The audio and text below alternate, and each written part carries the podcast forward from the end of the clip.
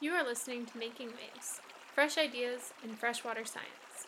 Making Waves is a bi monthly podcast where we discuss new ideas in freshwater science and why they matter to you. Making Waves is brought to you with support from the Society for Freshwater Science, Arizona State University's School of Life Sciences, the University of Washington School of Aquatic and Fishery Sciences, and Cornell University's Ecology and Evolutionary Biology Department.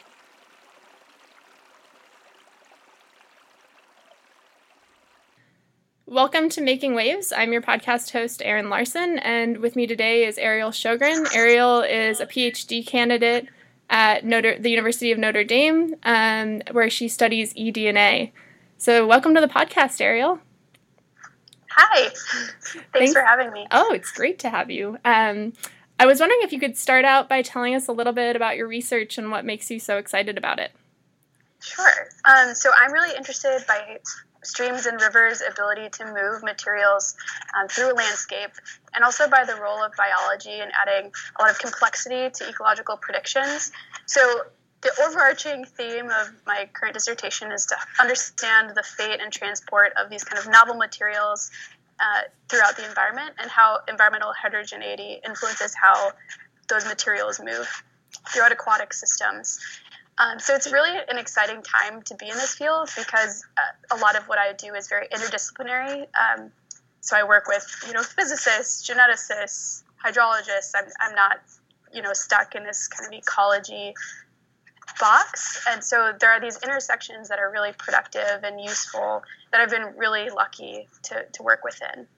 Awesome, that's super cool. Um, so one thing I wanted to start out asking you a little bit about because even as an ecologist, I feel like I don't know much, as much about it as I would like to is what exactly eDNA or environmental DNA is and where it comes from because that's a large focus of your work is studying how environmental DNA moves through streams. And so I was wondering if you could give us the easy to understand for anyone version of what environmental DNA is and where it where we get it from. Sure. So this technique was developed uh, a couple years ago at Notre Dame to combat the spread of invasive fish species. And really, the idea behind it is to treat the river like a crime scene. Right? So we all leave our own genetic cloud of ourselves and our environment with our skin cell, our hair, our sweat, etc. And aquatic animals do the same thing. When they're swimming around in the water column, they're just existing in their environment, exuding this genetic cloud of themselves. So eDNA really is that mixture of secreted cells, feces, mucus, all these tissues that contain genetic material that's found in the environment. Um, and really, it's just like fingerprinting that you see it's on CSI or on crime shows, but it's used in an environmental context.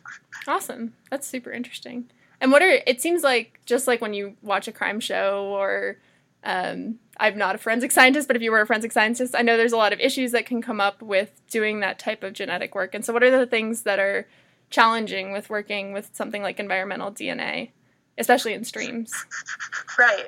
So, eDNA as a technique is still rather young, right? Like, we don't have a good idea of sometimes the fate of, of that DNA, the source of that DNA, the age of that DNA. So, in order to figure out the ways to optimize its use, we still have a lot to constrain. Um, genetic techniques have only really been on the market and affordable for ecologists for the last 10 years or so. So a lot of this is just really new. So that's that's the biggest um, kind of issue with eDNA, I think. Are there some animals too that um, secrete, I guess, more eDNA than others? Like, is it hard to figure out? Because um, I know sometimes people use it to estimate like potentially a population size of a rare species. But do you have to know something about how often they're like losing their skin cells or pooping or secreting other types of uh, material that then creates eDNA? Yeah, so that's definitely one of those complications of, um, you know, a fish might exude mucus or if it's spawning, it might exude those eggs. That's genetic material. And so the timing of, of eDNA release can be really important.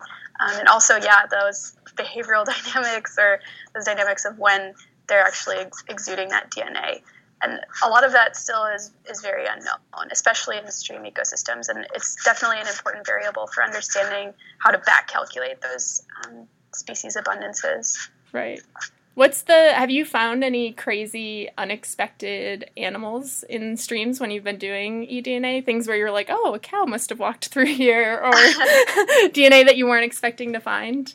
That's a really good point. So there are kind of two ways of looking at eDNA, right? So there's the one, first approach that's the metagenomics approach that's looking at the entire community analysis, mm-hmm. and that's one way that people can look at the entire community of a stream or river but what I've done in my research is doing target specific eDNA. So that's looking at um, is a common carp there or not, is a bluegill or not, and anything else doesn't, doesn't get detected. Mm-hmm. Yeah, so um, separating those two things out can be really important, and I think that's also why eDNA can be kind of confusing for ecologists because there is that distinguishing technique base, I guess. Yeah, so you're trying to decide, depending on your question, if you're going to sequence just everything versus really try and target something that you're interested in. Because I know maybe we could talk a little bit about um, how stream ecologists and managers often use eDNA. Because I know for things like invasive species, it's been a really up and coming thing. So, yeah, maybe you could tell us a little bit about we've talked about the, the, things that sometimes make it confusing, but we can talk about the benefits of it as well. sure. Yeah. So one significant application of that eDNA approach is the early detection of invasive species, so that managers can prevent further spread. Um, and mitigate those damages. And the reason that it's so useful is that to go out and actually net a species, net a fish, or have to electroshock a fish takes a lot of money and a lot of manpower, especially if those species are elusive or low in density, it can take a lot of effort to just find one. It can take uh, quite a bit of effort in order to go and actually confirm that yes, the species is there, or no, it's not. In contrast, taking a water sample and being able to identify the genetic material is just a it's a lot easier, quite frankly, and it's it can be cheaper than in, investing in that much manpower. So it's really useful in order to monitor and also detect those invasive species at low density. And it can also be a proactive assessment tool for endangered species as well. It's not just for invasive. Yeah, so anything that where you either don't want to harm the thing that you might be sampling, or the thing might be rare, or you're trying to figure out um, if something's kind of arrived yet that you wouldn't necessarily be able to detect by normally sampling methods. Right, yeah, exactly. That's super cool. Um, so I wanted to get a little bit into your research more specifically because I know you have a re- you have a couple papers out about modeling how eDNA actually moves through streams and all the complications associated with that. So I was wondering if you could tell us a little bit about that work and how you've dealt with part of the helping to fix some of the things that make eDNA challenging to work with in streams. Sure. So um, in flowing waters, we really lack a kind of a quantitative framework that describe how eDNA moves in, in systems. And what we really want to know is where, when, and how many individuals existed in this flowing system. Like that's the main premise of that question. And we know just from previous studies that eDNA is transported, so it is actually suspended in the water column, so it does move throughout its system. Um, but what we were really trying to understand with this most recent scientific reports paper was how um, environmental context really changes how that eDNA moves, and also get an estimate of kind of uh, those rates at which eDNA might be deposited on the stream bed, and whether or not that um, eDNA being transported is kind of new, or whether it's being resuspended off the stream bed because um, that could be considered old DNA, right? Like you could deposit on the stream bed and then be resuspended later and caught in a water sample. So distinguishing what a sample means when it's captured in a flowing water system is kind of the, the premise of that paper. Um, and so we, the other approach that we really wanted to take was, I mean, I'm trained as a stream ecologist, and, and that's uh, my bread and butter. But we also wanted to have this kind of uh, interdisciplinary approach. So involving a hydrologist and involving these uh, geneticists was kind of the unique aspect, I think, of the project and what made it so um, useful. I think. Mm-hmm. And so, can you tell us a little bit about um, what you found in that paper? So, what um, what surprised you about your results, or what your results were in terms of how you can think about modeling um, how eDNA moves in streams? Sure. So basically we use the key to this study is that we used a traditional stream ecology approach using traditional stream spiraling metrics which is basically measuring the average distance that a particle would transport in flowing water. Um, and it's never really been used for any kind of genetic material before and so, in using this technique, we were able to find that eDNA signal um, could become really low at relatively short distances, um, given our experimental conditions. So, transport distances, so the average distance that one particle of eDNA would move downstream, was really influenced by the structure and the size of that stream bed. Mm. So, whether or not the the stream bed surface was made up of pea gravel, so really, really tiny little rocks, or bigger cobbles, um, really controlled how that eDNA was moving throughout our experimental system.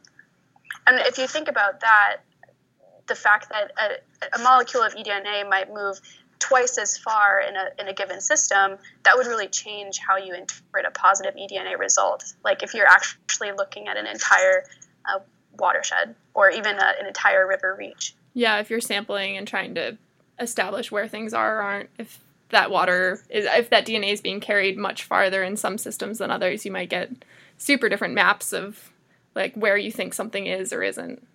Right, yeah. exactly. And I have a question about so you were saying that sometimes like old eDNA can get trapped like in the stream bottom and then get re-released basically back up into the water column. And how long can eDNA actually survive in a way that you can then actually analyze it and detect something? That's a really good question, and that is one of those black boxes of, that we don't know. So the really unique thing about eDNA is that it's this mixture of material, right? Mm-hmm. So it's free DNA that's just floating around in the system. It's cells. It's it could be even the organisms themselves if they're small enough. And so the rate at which eDNA degrades or persists, like we don't actually know. Um, so that's a really good question. Yeah, because I, I could imagine that, for example, like a decomposing salmon carcass might release eDNA for a lot longer potentially than just some mucus that sloughs off a fish, for example. Yeah. So you could exactly. detect that salmon for a long time, that, you know, dead salmon that's just lying there on the stream bed versus a salmon that's just sort of sloughing some mucus off and that's sort of getting transported out. Yeah, and some of the material may or may not be more labile than others versus recalcitrant. So that's another aspect of the kind of biogeochemistry of eDNA that we don't really know. Yeah. Sounds like plenty of grounds for future research for you. I, I, hope so. Maybe. And so, um, what I know it seems like there's such yeah so much to study and still find out about eDNA. But if you weren't studying eDNA, what do you think you would have worked on? You mentioned that you were you're sort of a, a stream ecologist who's moved on to do a lot of interdisciplinary work. Has that made you interested in pursuing other types of research, or do you sometimes miss, I don't know, more traditional stream ecology research? Or yeah, what else excites you in terms of research? Um, I mean, I really enjoy working in this kind of applied sphere, um, working on a problem that is, is useful to, to managers. So I think anything that has that kind of applied spin, it would be really interesting to me. I'm also just interested in how things move. Like basically, if it moves, like I'm happy to study it. I have been really lucky that our field site is so close to campus, and they've kind of allowed me to dump eDNA in. I've been able to dump microplastics in, etc. So it's it, eDNA isn't the the only thing that I'm kind of interested in how it moves. Mm-hmm. Awesome. And so, are you doing some microplastics research as well? Yeah, I'm working with uh, John Kelly and Tim Hoellein at Loyola University in Chicago to kind of estimate microplastic deposition. Awesome. And I'm sure there's a lot of, similarly to eDNA, some challenges with the way things can move and get resuspended in the water column as well. Yeah, yeah. I think like that kind of challenge though of trying to understand how different materials move and the different conditions at which they may exist is part of why it's so interesting to me because it's just really hard to think about and there are all these different variables and that can be really fun. I mean it's it's also really frustrating but it's definitely definitely fun. Awesome. Um, so speaking of fun, we want in making waves we're trying to move on to also talk more about scientists themselves and scientists as people. And so I'd love to know a little bit about what you enjoy doing when you're not doing your science? What do you like to do in your free time? if you hopefully uh, have have free time to do fun yeah, stuff. I mean, I think it's all about balance, right? So I really love anything that gets me outside. So like running, canoeing. Um, we're really close to Lake Michigan, so I go there a lot. Um, I recently got a new road bike, so I've been exploring with that and hiking, that type of thing. I'm also a huge animal lover, so I spend a lot of time with my dogs and with horses whenever I can. Awesome. That all sounds great. And I agree, work life balance is probably one of the most important lessons in grad school that we can learn. Oh, for sure. I mean, it's a marathon, not a sprint. Yeah, I tell myself that all the time, even though I think it's a marathon where there are moments where you feel like you're sprinting at least for a little bit. Oh, and yeah. then you walk. yeah. awesome. Well, thank you so much for taking the time to talk with us today, Ariel. It was a pleasure to have you on the podcast. Um, and we look forward to seeing where your research brings you next and see what you learn about how everything moves through streams. Thank you. Thanks for having me. Thanks. You've been listening to the Making Waves podcast, brought to you with support by the Society for Freshwater Science. For more info on the speaker, the Making Waves podcast, or the Society in general, please visit us on the web at the Society for Freshwater Science webpage. Tune in next time for another fresh idea in freshwater science.